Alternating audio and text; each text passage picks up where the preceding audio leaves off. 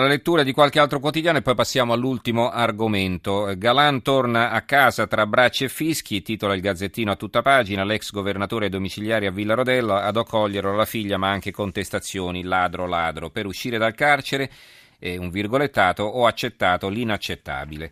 Galan ora punta ai servizi sociali, l'ex ministro già ai domiciliari, dopo aver patteggiato chiederà l'affidamento, questo è il titolo della nuova di Venezia, che riporta anche un commento firmato da Albino Salmaso, nega tutto però tratta la resa.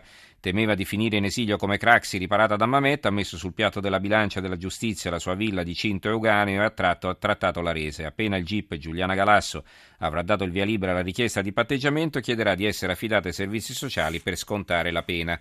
Il Corriere delle Alpi eh, a centropagina eh, riporta una notizia eh, che hanno solo loro in, ver- in verità eh, ed è un peccato che insomma, l'argomento sia passato del tutto inosservato da parte degli altri quotidiani. E, e, il 9 è stato l'anniversario ieri, quindi ormai siamo al 10, l'anniversario del Vaillant, il 51esimo anniversario. Renzi, Vaillant, dolore vivo. Messaggio del Premier in occasione del 51esimo anniversario della strage. C'è una foto a centro pagina delle commemorazioni a Longarone. Embargo killer è il titolo della Padania. Le sanzioni contro la Russia ci uccidono, migliaia di posti di lavoro a rischio, i colossi internazionali pronti a comprarci. Fausto Turcato, direttore generale della latteria sociale di Mantova, affida alla Padania la sua denuncia. Mentre a Roma e Bruxelles guardano, la Lombardia si mobilita e Salvini vola a Mosca a ricucire con Putin per salvare le nostre imprese. Una notizia che arriva dalla Sicilia che lascia interdetti scuola vietata a tredicenne siracusana dopo un grave incidente. La storia di Asia si dipana fra Catania e Siracusa dopo un incidente con lo scooter lo scorso 10 giugno. Dopo un periodo di rianimazione, la tredicenne ha affrontato a settembre gli esami di terza media e vorrebbe frequentare sul web le lezioni al liceo linguistico siracusano, il quintiliano, dove è iscritta. Fisicamente, infatti, non potrà essere in aula prima della primavera. Dalla stanza dell'ospedale chiede l'istruzione domiciliare, un diritto per ogni ragazzo nell'età dell'obbligo impossibilitato a frequentare, ma dalla scuola dopo un iniziale sì arriva un no. Il tempo di Roma, tutte le spese pazze degli ospedali romani, il dossier nelle strutture capitaline, costi diversi per prestazioni uguali, posti letto più cari l'Umberto I al San Camillo, pronto soccorso record. A centropagina un altro argomento eh, che interessa soprattutto i romani, scandalo metro C, il comune sapeva tutto, i documenti smentiscono le ricostruzioni ufficiali. L'abbiamo accennato ieri, un ramo della metropolitana C doveva aprire sabato prossimo, cioè fra un paio di giorni, e non si sa quando potrà aprire perché adesso si è scoperto che eh, le gallerie non sono sicure. Allora, affrontiamo l'ultimo argomento e lo facciamo con Claudio Celada, direttore conservazione natura della Lipo. Buonasera Celada. Buonasera a voi. Grazie per aver fatto tardi assieme a noi fino a quest'ora. Allora, vogliamo parlare eh, del falco cuculo, un eh, uccello che è partito da Parma e che è arrivato eh, in Nigeria e che, che, cerca addirittura di raggiungere il sud del mondo, l'altro emisfero, perché naturalmente lì sta arrivando la primavera e quindi si prospettano mesi di caldo che sono essenziali per, non solo per, per questa eh, specie di uccelli, ma per tanti altri uccelli migratori. Prego, Celada.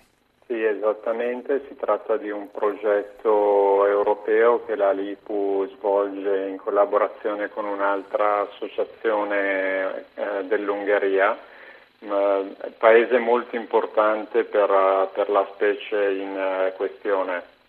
Il falco cuculo, come lei diceva, è una specie migratrice in questo progetto di conservazione quello che noi vogliamo fare è, oltre a valutare le minacce che gravano su questa specie eh, alle nostre latitudini, vogliamo anche cercare di capire che cosa succede durante il lungo e affascinante viaggio che questa specie intraprende per raggiungere appunto le zone di, di svernamento e capire anche dove va a svernare e in quali, in quali condizioni.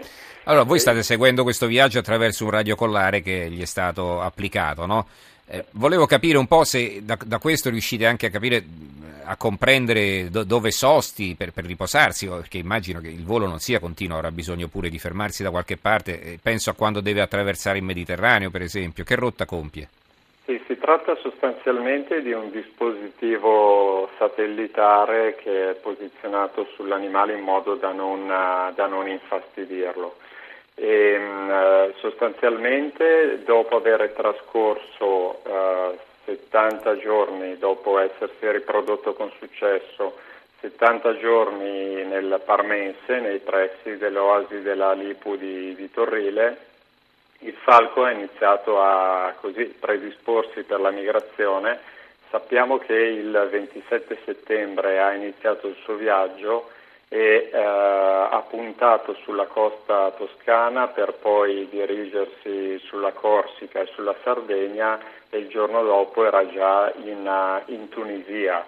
Un altro giorno eh, ci è voluto perché attraversasse il, eh, sostanzialmente il deserto del Sahara e arrivasse al confine tra il Mali e il Niger e adesso sappiamo che eh, il nostro falco che abbiamo chiamato Apollo eh, è in, in, Nigeria.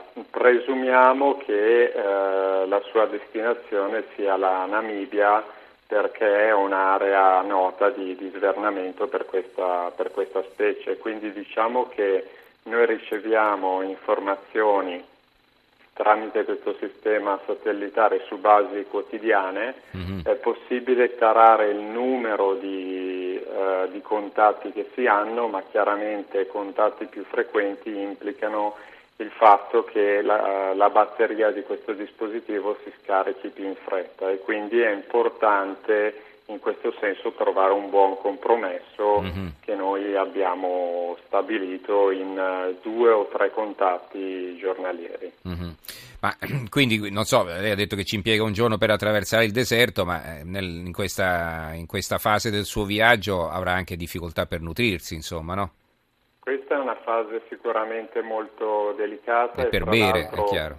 Eh, questi e altri dispositivi ci consentiranno anche di capire, ad esempio, a che altitudine le diverse specie attraversano eh, situazioni inospitali come quelle del, del Sahara poi quello che succede è che passato il deserto, ad esempio, l'animale può rimanere per, eh, per diversi giorni in una zona, rifocillarsi, alimentarsi, bere. Prima di ripartire. Mhm. Esatto, mm-hmm. quindi non dobbiamo pensare alla migrazione come un viaggio che avviene in, in una sola volta, anche se eh, in realtà esistono delle situazioni incredibili come un un uccelletto nordamericano che si chiama Blackpool Warbler del peso di circa 10 grammi che percorre circa 7-8 mila chilometri non stop, quindi ci sono anche situazioni di questo tipo. No, poi l'intelligenza di questo uccello, perché lui non è che attraversa il Tirreno così in verticale, no? va in Sardegna, va in Corsica, poi in Sardegna, insomma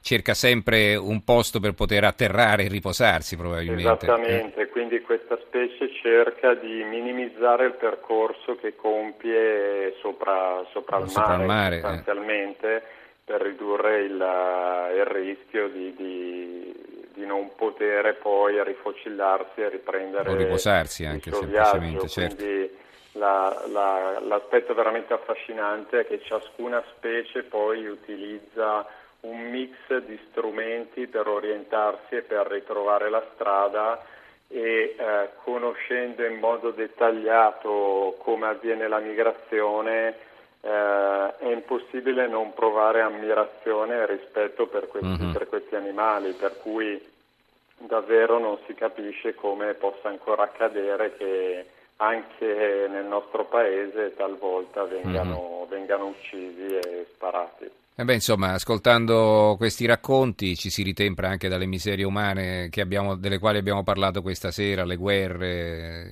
le sevizie ai ragazzini e altre cose di questo tipo, insomma. E va bene, allora ringrazio Claudio Celada, direttore conservazione natura della Lipo, per essere stato con noi. Grazie e buonanotte. Grazie a voi e buonanotte. Bene, siamo arrivati anche al termine della puntata di oggi. Ringrazio Marco Mascia in console, in redazione Maria Cristina Cusumano, Carmelo Lazzaro e Claudio Spagnuolo, in regia Roberta Di Casimirro. Eh, buonanotte a tutti voi da Stefano Mensurati, tra poco in edicola ritorna domani.